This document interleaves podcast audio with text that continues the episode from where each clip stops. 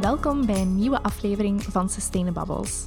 Mijn naam is Brit en in deze aflevering ga ik in gesprek met Tille Lingier, co-founder van Redo Papers. Een Antwerpse start-up die papierafval omtovert in nieuwe papierwaren, zoals weekplanners of kalenders. Ik heb het met Tille over de uitdagingen en de opportuniteiten van de coronacrisis voor de circulaire economie.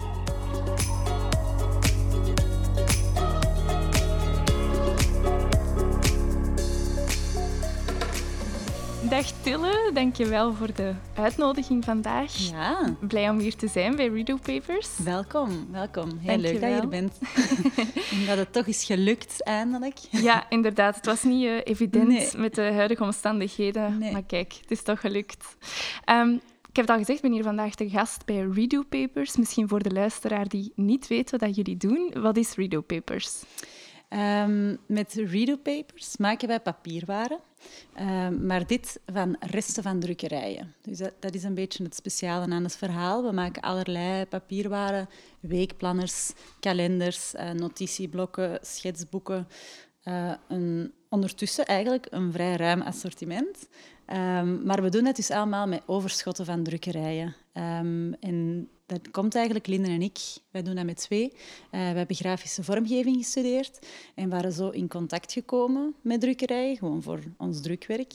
En hebben daar ontdekt dat er echt heel veel mooie papieren weggegooid worden.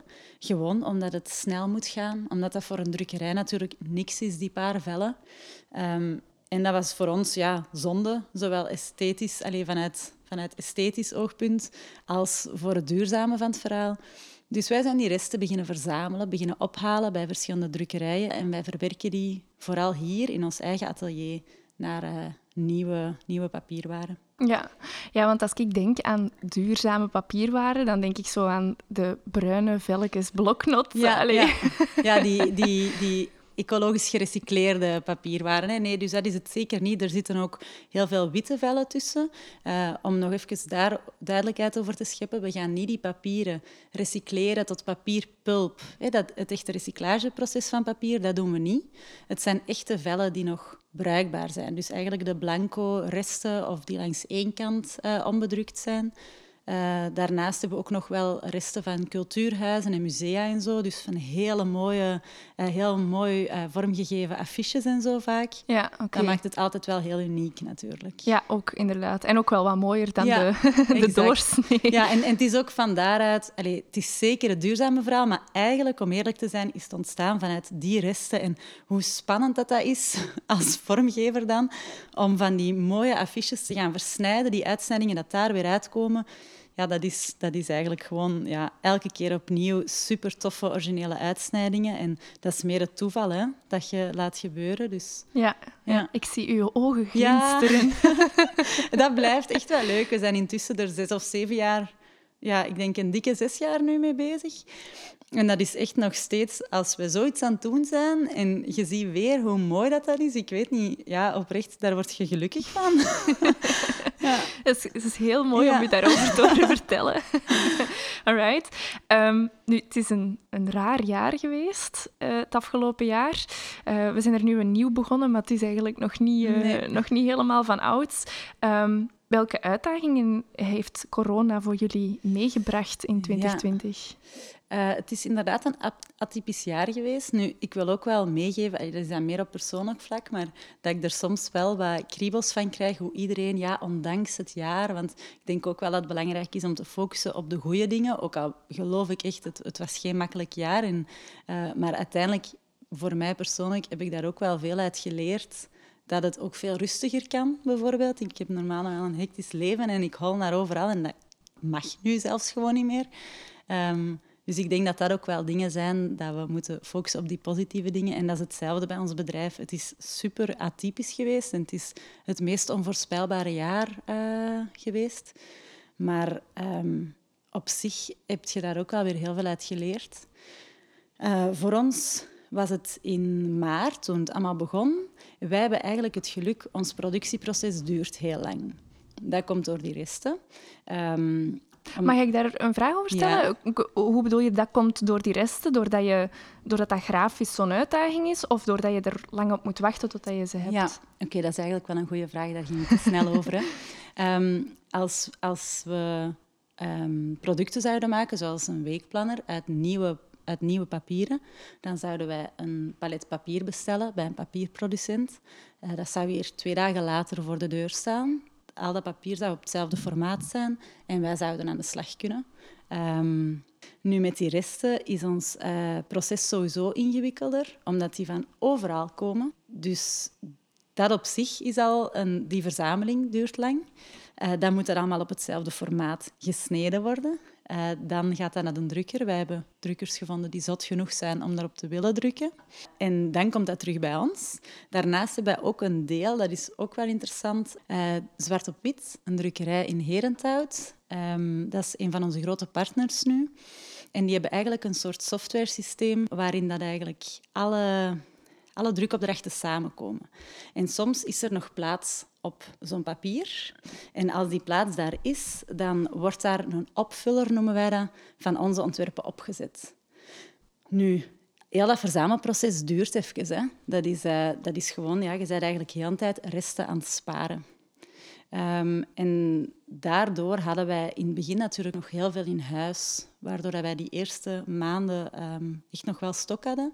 Nu, daarna in de zomer hebben we daar heel veel last uh, mee gehad, omdat gewoon alles stil ligt. Uh, heel de cultuursector ligt stil. En zo, zoals ik er juist zei, zijn dat een heel groot deel van onze resten komen vandaar. Uh, drukwerk, de drukkerijen liggen eigenlijk nog steeds... Allee, die, hebben het heel, die hebben een heel moeilijk jaar gehad. Die hebben heel weinig drukopdrachten gehad. Want ja, dat is helaas iets waar veel mensen nu op besparen. En als het dan weer naar gelangde maatregelen, wat er mocht en wat niet, dan moet je echt in gang schieten op de momenten eh, dat de dingen kunnen. Hè. Dus in, mhm. in dat opzicht was het een heel onvoorspelbaar jaar. Uh, we werken ook met een dagcentrum samen, uh, met mensen met een beperking. Maar mensen die ehm, die niet terecht kunnen in een beschutte werkplaats mhm. of in een maatwerkbedrijf. Er zijn verschillende termen voor. Uh, omdat daar eigenlijk het niveau nog heel hoog ligt. Dus er zijn best wel wat mensen die daar niet terecht kunnen. En die komen dan uh, in een dagcentrum waar ze eigenlijk ja, dagactiviteiten doen. En normaal gezien, als het geen corona is, dan komen zij de papieren hier ophalen en terug afzetten in het atelier. Ja, en dan voelt je echt, die weten voor wie ze werken, die kennen ons gezicht. Mm. Um, ja, die weten dat dat in winkels te koop ligt. Dat is voor hun zo leuk om daaraan mee te draaien. En je voelt wat voor een meerwaarde dat dat geeft. Dus um, nu, dat, dat verandert ons proces wel een beetje, omdat dat minder snel gaat. Mhm. Maar dat is op zich geen probleem. Wij starten daar gewoon al mee als het nog niet dringend is. Bijvoorbeeld in een to-do-lijst of in een weekplanner zitten heel veel verschillende soorten papier. Maar dus dan is er eigenlijk een heel manuele stap dat er 30 of 40 stapels open liggen en dat zij van elke stapel één vel nemen. Mhm. Ehm, en dat is iets dat eigenlijk voor hun een super omlijnde duidelijke taak is, waar, waar dat die super gemotiveerd aan werken. Mhm. En is dat nu moeilijker geworden dan van die dagcentra te gaan begeleiden daarin, in, in die corona? rekening houdend met die maatregelen? Ja, ja, absoluut. Nu, het geluk is met dat dagcentrum, uh, Katrina Hoff is dat, op Linkeroever hier in Antwerpen, werken wij al een hele tijd samen. Dus gelukkig qua begeleiding, ze hebben de begeleiders die echt op de hoogte zijn en de meeste mensen van het centrum zelf die daaraan werken, kennen ook de opdracht al en kennen ons ook al. Um, dus dat gaat goed. En wij kunnen bellen met elkaar natuurlijk. Um, maar het jammeren is wel, normaal gezien komen zij dan met een bus van het dagcentrum die papieren hier mm. afzetten. En dat is altijd een kei vrolijke dag. Dat die papieren hier worden binnengeladen en een beetje zeveren tegen elkaar. Uh, en dat is natuurlijk nu helemaal niet het geval. Wij mm. gaan dat nu ophalen, want zij mogen geen daguitstappen doen. Um, en dan is dat met een mondmasker en handshell en afstand houden. Je voelt dat wel, hè. Maar uh, allez, al bij al mogen wij zeker niet klagen. Hoor. We hebben wel wat, wat, dingen gevoeld in onze productie, maar dat is dan ook weer het voordeel aan zo'n klein bedrijf te zijn, dat we allemaal wel heel winbaar zijn. Mhm. En dat dat dan ook wel inderdaad, het was voor de eerste keer dat er eens een product uit stok is, dat het gewoon even niet besteld kan worden. Dat is nog nooit gebeurd, maar dat is ook geen drama. Nee. Ehm, ik ga daar straks op terugkomen, op, op die winbaarheid. Uh, nu, de uitdagingen die, je, die dat je nu aangeeft, uh, liggen vooral in, in jullie productie ja. en wat jullie zelf doen. Heb je ook gemerkt dat, dat bijvoorbeeld mensen minder consumeren of dat je gewoon minder ja, kopers op je website krijgt? Ja, um, er is een hele grote verschuiving gebeurd. Nu, wij, hebben, wij werken al vijf jaar voor verschillende klantensegmenten. En dat wordt eigenlijk altijd afgeraden, want dat is heel ingewikkeld. En wij zijn een veel te klein bedrijf om zowel naar bedrijven te verkopen als naar particulieren, um, als naar winkels. En we mhm. hebben dat eigenlijk altijd gedaan. en wij voelen wel dat dat soms ingewikkeld is, want die communicatie is naar al die verschillende kanalen totaal anders. Maar nu met corona zijn we daar super blij mee dat we dat op die manier hadden. Want um, ja, bijvoorbeeld de winkels sloten. De mhm. webshop neemt dat dan over. Um, en dat, voelt, allee, dat hebben wij wel heel hard gevoeld tijdens corona, dat um, de koop lokaal, dat dat zo echt wel om, allee, ja, van, de, van, de, van de daken geroepen werd, van steun de lokale economie. Bedoel je dan um, dat er dan meer mensen bijvoorbeeld via jullie lokale verdelers toch Redo Papers kochten? Of dat ze echt uh, bewust op zoek gingen naar wie heeft er hier een webshop en is van Deurne? Ja, ja uh, het tweede, want okay. de lokale verdelers waren dan helaas ja. gesloten. Allee, in toch veel periodes zijn mm -hmm. de winkels gesloten geweest. Dus het was echt het tweede van, oké, okay, ik moet online bestellen, maar ik wil dat niet bij de grote okay. online ketens doen eigenlijk. Ja. Dus dat hebben we heel hard gemerkt. En dat was heel, heel fijn om te zien. En ja, dat, dat gaf kei veel warmte hè, en motivatie ja. van, oké, okay, kom, we gaan ervoor. Mm -hmm. Maar bijvoorbeeld de kerstperiode nu was echt... Ja, in november weet ik nog dat Linden en ik echt bijna met onze handen in onze haren van oei oei, er komen hier veel te weinig opdrachten binnen en gaan we er wel geraken en het is totaal niet wat we hadden gedacht. En dan twee weken later ineens, knal, de winkels mogen weer open, allemaal bijbestellingen voor kerst. Zo, zo onvoorspelbaar de hele tijd. Maar dat was zo wel heel het jaar door. Zo normaal gezien voelen we zo echt wat een ritme en dit jaar, ja, niemand wist het. Hè? Nee, nee, inderdaad. Dus, uh... Hebben jullie op een gegeven moment allee, het gevoel gehad van shit, als we nu binnen twee weken niks binnenkrijgen, dan hebben we echt een probleem? Mm, ik denk over het algemeen dat er wel andere bedrijven dat veel dichterbij hebben gezeten. Um, dat wij wel het geluk hadden dat eigenlijk onze webshop doorheen het jaar wel goed is blijven lopen en dat daartussen dan wel een aantal opdrachten van bedrijven of winkels en zo mm -hmm. binnenkwamen. Maar het was zeker niet het jaar dat we hadden in, allee, dat we in gedachten hadden. Ja, ja. Dat zeker niet. Mm -hmm. Maar um, nee, wij hebben op zich we zijn er eigenlijk goed door geraakt. Ja. En een, een, andere vraag, niet alleen van het water aan de lippen, maar heb je ooit, want jullie zijn een duurzaam, een circulair merk, heb je op een gegeven moment het gevoel gehad dat je concessies moest doen ten aanzien van die duurzaamheid? Want ja. ik denk wel dat dat voor veel bedrijven ja, ja, tweede keuze is geworden, een beetje. Ja. Ja, dat denk ik zeker. Uh, dat dat voor heel veel bedrijven inderdaad een minder grote prioriteit was dan anders.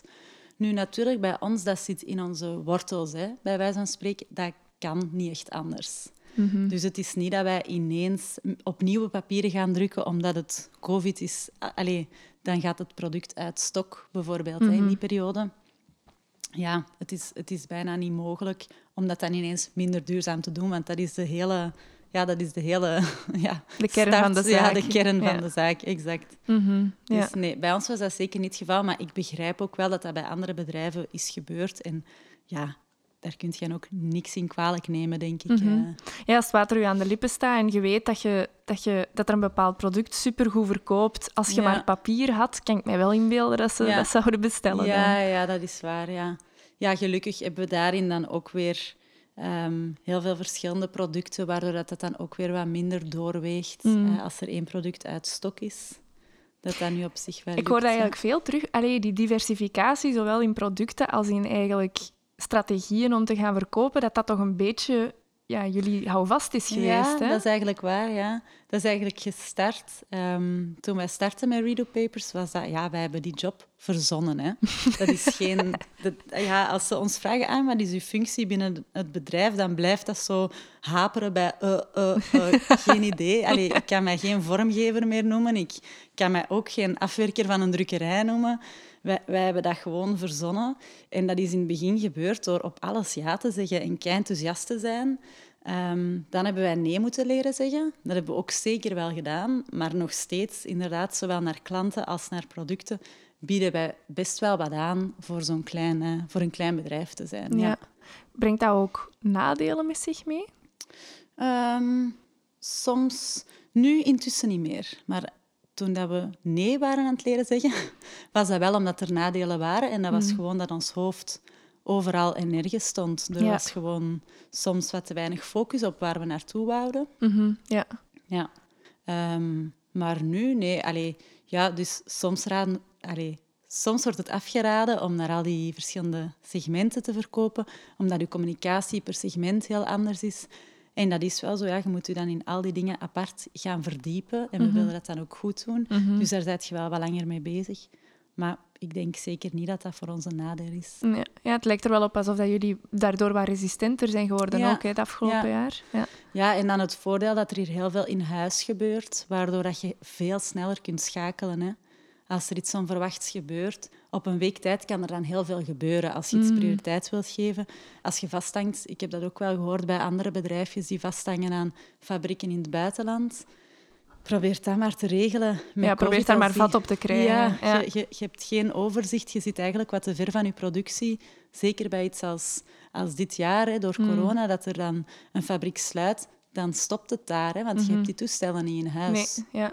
ja, want dat is ook iets wat ik zag op jullie website, naast dat menselijke van die, um, die centra waar jullie mee samenwerken, dat jullie ook heel veel lokaal eigenlijk proberen te verankeren. Hè? Ja, ja, dat klopt. Uh, heel lokaal eigenlijk. Dus een heel groot deel van de productie gebeurt hier, bij ons in het atelier. Uh, het andere deel van de productie gebeurt dus in Herenthout bij Zwarte Piet, waar nog steeds provincie Antwerpen is. Uh, het dagcentrum zit dan op Linkeroever. En dan is er één stap die in het buitenland gebeurt. En dat is wel degelijk net over de grens in Nederland worden, uh, worden onze boeken ingebonden. En dan daarnaast hebben we ook, omdat we dat in heel het productieproces zo lokaal doen, hebben we ook wel de keuze gemaakt om enkel te verkopen binnen Europa. Mhm, ja. Uh, dat, is, dat is ook al ruim, maar om dan niet die duurzaam en lokaal gemaakte producten te verpakken en ja, naar Azië of Amerika te versturen, mhm. dat voelde dan ook niet juist staan. En ik denk dat de markt in Europa nog groot genoeg is voor ons. Dus dat we het nog even daarbij houden. Absoluut. Ja. um, enkele maanden geleden waren jullie ook te gast bij toen interim eerste minister Sophie Wilmes over het herstelproces van de economie na corona. Um, kan je daar iets meer over vertellen? Wat was dat precies? Ja, er waren inderdaad verschillende ondernemers daar uitgenodigd. Uh, we vinden dat dan altijd ook al grappig dat wij daarbij zitten, omdat wij toch wel een klein bedrijf zijn. En ik moet eerlijk toegeven, toen, toen ik daar aankwam, um, dat was bij het Lambermont. Dus dat is eigenlijk nogal een koninklijk royaal gebouw met lusters en ja, alles erop en eraan. Je voelt je echt eigenlijk al op bezoek bij de koning, vind ik dan. Ik ben natuurlijk nog nooit bij de koning geweest, dus dat zou waarschijnlijk nog veel, uh, veel zotter zijn. Maar ik had toch al een koninklijk gevoel. Um, en op voorhand, ik, ik ben dan ook wel... Ja, ik word daar dan misschien wat opstandig van, maar ik ga dan ook niet mijn chicste kleren aandoen. Ik denk dan ook, nee, het is een gewone werkdag. Eh, mhm. ik ga mij niet opkleden voor de minister. Ik ben gewoon mezelf. maar op het moment dat ik daar aankwam, ja, dan dacht ik echt... Oh nee, ik wil nu stilletjes door mijn stoel sijpelen. Uh, want het ging dus inderdaad over um, het was eigenlijk om te horen bij verschillende ondernemers hoe COVID uh, liep voor hun en wat dat de, um, de overheid kon doen of het land kon doen om de ondernemers te helpen om eigenlijk terug boven water te geraken. Mm um, daar zitten dan allemaal mannen en een aantal vrouwen in uh, maatpak. Uh, en dat zijn echt ja, bedrijven die uh, generatie op generatie, al een familiebedrijf, uh, heel veel ervaring, 100 medewerkers in dienst. Dus je zit daar dan en je hoort zo de rest zich voorstellen. En ik had dan voorbereid om over circulaire economie te gaan praten. En je hoort die hun problemen nu echt met corona en hoeveel werknemers dat er met tijdelijke werkloosheid thuis zitten. En ik dacht echt, oh nee, dit is totaal niet aan de orde. Mhm. Ehm, en er zijn vijf ondernemers aan, aan het woord geweest en die hebben allemaal gepraat over dingen die voor mij zelfs financieel ja, ja. ja echt boven, boven mijn niveau. En ik zit daar met mijn, met mijn boekje. Oh nee, oh nee, wat heb ik nu voorbereid? En dit is echt niet aan de orde. Ik wil nu gewoon stilletjes de kamer verlaten. Oh, dus, uh, dus, ik hoor, dus ik hoor zeggen, ja, uh, en mevrouw Lingier, uh, het is aan u. Oké, ik begin daar heel voorzichtig eerst even uit te leggen uh, wie wij zijn en dat we een klein bedrijf zijn, een start-up. Um, en dan toch maar wat ik heb voorbereid. Hè. En wat ik had voorbereid was eigenlijk om te praten over dat, dat voor mij, nu dat we dan eigenlijk toch bijna een heropstart zouden doen van de economie, want dat was dus echt in de periode toen alles stil lag, kort daarna eigenlijk. Mhm. Dus um, alles moest echt nog terug op gang komen. Dus ik dacht, ja, dit is een perfect moment om te gaan denken hoe we dat misschien op een andere manier kunnen doen. Uh, en ik begin daarover en ik laat het woord circulaire economie vallen en plots heb ik echt de aandacht van de ministers. Dus ik dacht wel, als groene jongen uh, zat ik daar eerst op trillerige, ja, op, op trillerige voeten. Mhm. Maar toen ik dat dus zei, was er eigenlijk heel veel aandacht voor. En ik heb dan gepraat over um, dat ik denk dat het eigenlijk belangrijk is om nu echt eens te gaan denken op langere termijn. Want er worden heel vaak beslissingen gemaakt op korte termijn. Wat natuurlijk ook wel een beetje ligt aan ons politiek systeem. Mhm. Eh, maar dat toch ook belangrijk is om op lange termijn te gaan nadenken, um, zodat ook die duurzame bedrijven een kans krijgen. Als het lukt om bedrijven geld te doen verdienen met duurzaam te zijn, denk ik dat die switch veel gemakkelijker gemaakt zal worden. Mhm. Ik denk dat er heel veel uh, slimme manieren voor zijn dat als ze met wat mensen rond de tafel zitten, dat daar dat er heel veel rond gedaan kan worden. Maar ik denk zo met, met we hebben nu eigenlijk door, door corona zo snel moeten schakelen. Er is op zo'n korte tijd zo'n gedragsverandering gebeurd. Um, dat mij dat ook iets lijkt dat naar duurzamere beslissingen toe ook wel aanpassingen in kunnen gevraagd worden van ons. Ja. En als daar dan genoeg sensibilisering rond is, waarom dat we dat doen, dat ik wel echt denk dat wij in staat zijn om die gedragsveranderingen door te voeren in ons normale leven. Mhm. Eh, en naar bedrijven toe is dat dan ook zo. Ik denk daarin dat circulaire economie eigenlijk een geniaal concept is. Allee, om het heel simpel uit te leggen, bij circulaire economie is de afval of de reststroom van een bepaald bedrijf wordt de grondstof van een ander bedrijf. Mhm. Als dat lukt, dat een bedrijf geld verdient met zijn afval en een ander bedrijf dat afval bijna aan een veel voordeliger ding dan een nieuwe grondstof kan aankopen en daar iets mee kan doen, dan zet je eigenlijk geld aan het verdienen met duurzame keuzes. Mhm. Dus als er op die manier ook in taxen en zo dingen kunnen gedaan worden, waardoor er veel meer wordt aangemoedigd om duurzame beslissingen te maken, denk ik ja, dat dat een hele grote stap vooruit zou zijn. Ja, over die gedragsverandering gaan we het in een latere aflevering nog hebben met mm. Wannes van Giel van Big Trees. Ah ja. Ja, dus uh, die gaat ons daar meer over vertellen. Um, ja, die gaat daar heel interessant over kunnen praten, denk ik. Ongetwijfeld. Ja, ja. daar kijk ik al naar uit. Uh, maar om eventjes terug te cirkelen op wat je zei... Um, je zei daarnet van, als ik het woord circulaire economie liet vallen, dan had ik opeens wel alle aandacht. Waren die ondernemers in hun maatpakken dan, dan eens met wat jij zei? Of welke reactie kreeg je dan? Um, ja, het was eigenlijk heel, het was een heel georganiseerd gesprek, in de zin dat er al vijf ondernemers aan het woord waren gekomen. Na mij kwam er dan nog één iemand. En uh, ja, die heeft mij zelfs bedankt dat ik dat onderwerp aanhaalde, omdat hij ook wel inderdaad zei... Um, we, we, we, kunnen in problemen... De problemen het dichtst bij zijn het zichtbaarst. Hè? Dat mhm. is altijd een beetje het probleem, denk ik. En dat is dus ook nu met COVID. En dat was daarom ook natuurlijk, en super terecht, dat die andere mensen die net 100 medewerkers op, uh, op technische werkloosheid moeten zetten, die zitten op dat moment in een heel andere fase. Hè. Die willen dat probleem oplossen. Maar dus die ondernemer die nog na mij aan bod kwam, zei wel van ja, het is inderdaad wel zo dat dat toekomstgerichte ook kei belangrijk is om nu over te gaan nadenken, want dat is iets dat in een systeem nog helemaal moet aangepast worden. Dus dat heeft wel wat tijd nodig. Mm En eigenlijk was er toen echt wel zo wat een pauzeknop, die ook wel heel veel hoop gaf hè, naar de opstart. Mm ja, je zei het daar straks zelf van, wij, hebben, wij zijn gedwongen om alles wat mhm. trager aan te pakken. Dus misschien heb je dan ook een keer tijd om na te denken over hoe kunnen we het systeem dan veranderen. Ja, voilà, exact. En allee, ik, ik vrees dat we helaas, ja, we zijn gewoontebeesten. Hè? De mm mens is een gewoontebeest. We zijn eigenlijk gewoon terug verder aan het gaan hoe dat we uh, bezig zijn. Maar ik weet wel dat daar toen een hele grote hoop in was. Zo, hè? Oh, die mm. pauzeknop en wat gaat dat geven? En ik denk wel dat heel veel mensen hebben nagedacht. Zoals dat lokale dat we daar juist aanhaalden. Er is toen heel veel lokaal gekocht. Ik denk wel dat dat dingen zijn die blijven hangen.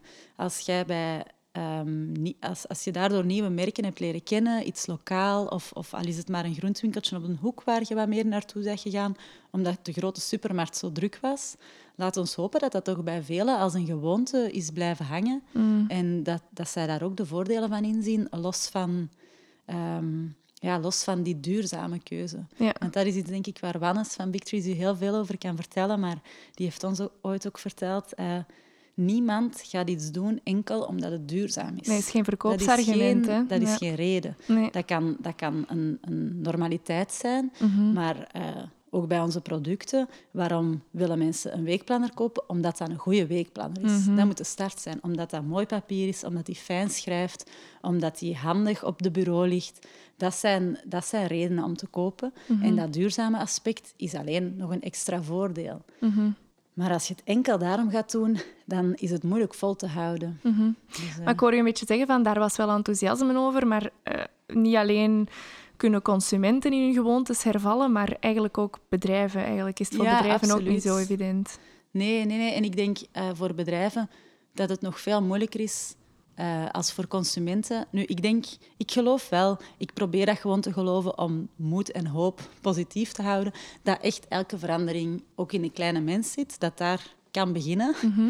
Dat is ook gewoon handig om te geloven. Eh, maar ik denk ook wel dat dat zo is, want ik denk eh, bedrijven zijn vaak hele grote systemen ehm, waar dat het gewoon, het is super ingewikkeld om daar een verandering te gaan doorvoeren, want er moeten, er moeten zoveel mensen mee zijn dat ik er wel echt in geloof dat we het gemakkelijker bij ons kunnen laten starten. Mhm. En weet je, wij werken ook in die bedrijven. Mhm. Dus op die manier geraakt het ook in die bedrijven en gaan die bedrijven wel die switch maken, met hopelijk dan nog een beetje steun van de overheid. Ja, ja, oké. Eh, qua taxen en ehm, subsidies of hoe dan ook. Ja. ja, eh, als ik dat mag parafraseren, consumenten en start-ups zijn eigenlijk wendbaarder in die Ja. gedragsverandering en kunnen zo een beetje die grote bedrijven aansturen Absoluut. samen met overheidsmaatregelen. ja, absoluut. Oké. Denk ik wel. Je hebt daarnet ook gezegd van er waren eigenlijk meer mensen die al op onze webshop terechtkwamen. En Ja. je zag ook eh, veel bedrijven webshops oprichten. Ehm, denk je dat mensen daardoor, want dat is eigenlijk ook een gedragsverandering, hè, meer online gaan kopen, denk je dat dat hen ook vatbaarder maakt voor andere gedragsveranderingen? Dat dat eigenlijk een beetje een... een ja, Ellie, dat is de hobby dat ik dan koester. hè. Mhm. Van dat dat misschien een beetje een, een, eh, een aansluitingspunt kan zijn om ook die duurzame consumptie erdoor te krijgen. Ehm, ik denk dat dat zeker kan, maar ik denk dat dat ook weer is... Niemand gaat kiezen voor de duurzame consumptie. Dat kan een reden zijn om het eens te proberen. Ik denk dan bijvoorbeeld aan boeren en buren. Mhm. Eh, een, een systeem waar je groenten kan gaan afhalen op een punt, heel vaak bij u in de buurt. eh, goed georganiseerd eigenlijk. En dat is dan van lokale boeren. Ehm, een reden om daarmee te starten kan eens zijn, oh, ik probeer het eens, want dat lokale, een korte keten, die boeren verdienen er dan ook veel meer aan, omdat die supermarkt daar niet tussen zit. Mhm. Ehm, je hebt ook heel veel biologische boeren, dat is geen must. Je kunt ook niet-biologische groenten eh, daar kopen. Maar dus dat kan een reden zijn om het te starten, maar om het dan vol te houden, dan moet het wel zijn omdat het lekkere groenten zijn, omdat ze er goed uitzien, omdat ze een tof aanbod hebben en omdat het handig is. Mhm. Dus Ja. dat is natuurlijk altijd het ding. ehm, die gewoontes, het kan, het, het kan een reden zijn om het te proberen, maar dan moet het daarna wel een goede ervaring zijn om het vol te houden. En dat Mm. Ja. heeft niks meer te maken, denk ik, met het duurzame. Nee, nee, op nee. dat moment. Oké. De reden van de consument. Dus mag, mag ik dat dan zo zeggen dat het eigenlijk voor duurzame bedrijven, dat corona wel een opportuniteit kan zijn, maar dat ze het niet per se duurzaam moeten verkopen? Ja, ik denk dat dat echt heel goed gezegd is. Ja, Dank absoluut. u. Ja, ja. ja en wat, wat ik ook altijd een heel groot compliment vind, is als mensen... Allez, compliment, of wat ik, wat ik wel geslaagd vind, is als mensen ehm, een weekplanner hebben gekocht, gewoon omdat ze het een mooi product vonden. En dan pas daarna ontdekken dat het eigenlijk hergebruikte papieren zijn. Ja, dat is kei leuk dat het ook in die richting kan. Ja. Ehm, je hebt je hebt het daarnet ook gehad over eh, die, die lange termijn visie, dat dat ehm, vaak ontbreekt of dat dat ook gewoon moeilijk is om dat te, te doen. Hoe doen jullie dat? Hoe, eh, je bent nu zes, een dikke zes Ja. jaar bezig.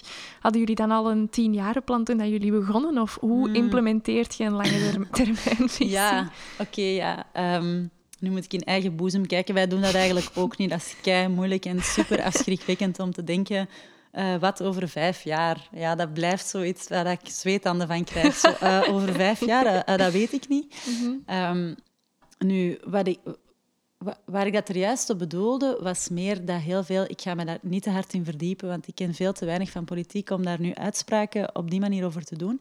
Maar waar ik het, waar ik het toen over had, was meer dat helaas door dat je als politieker ook populair wilt blijven en gekozen wilt worden, dat er heel snel op korte termijn dingen beslist worden.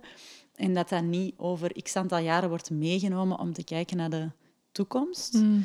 Ehm, ik denk dat wij dat zeker wel doen. Dus allee, wij denken wel na, waar willen we naartoe?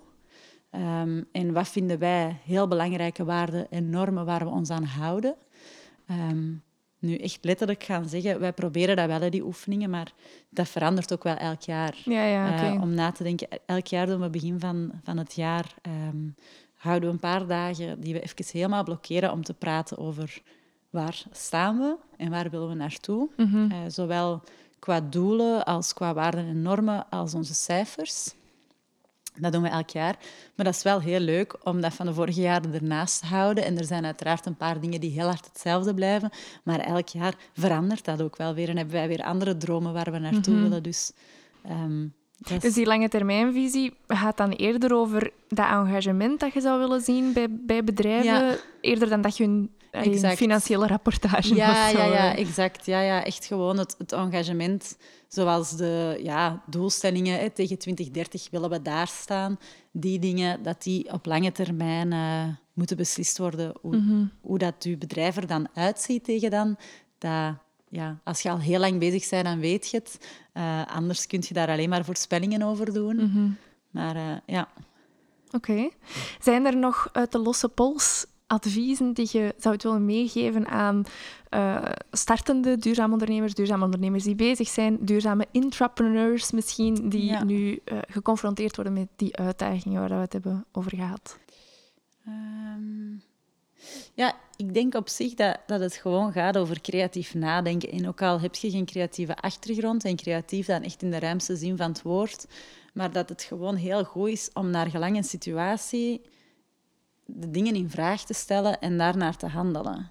En op die manier denk ik gewoon dat zowel in je persoonlijk leven als als bedrijf, ik denk eigenlijk dat dat dezelfde manier is. Het heeft echt geen nut om te zitten mokken en te zitten balen omdat iets niet is gelukt. Natuurlijk mocht je af en toe balen, kei terecht, en je mocht ook verdrietig zijn.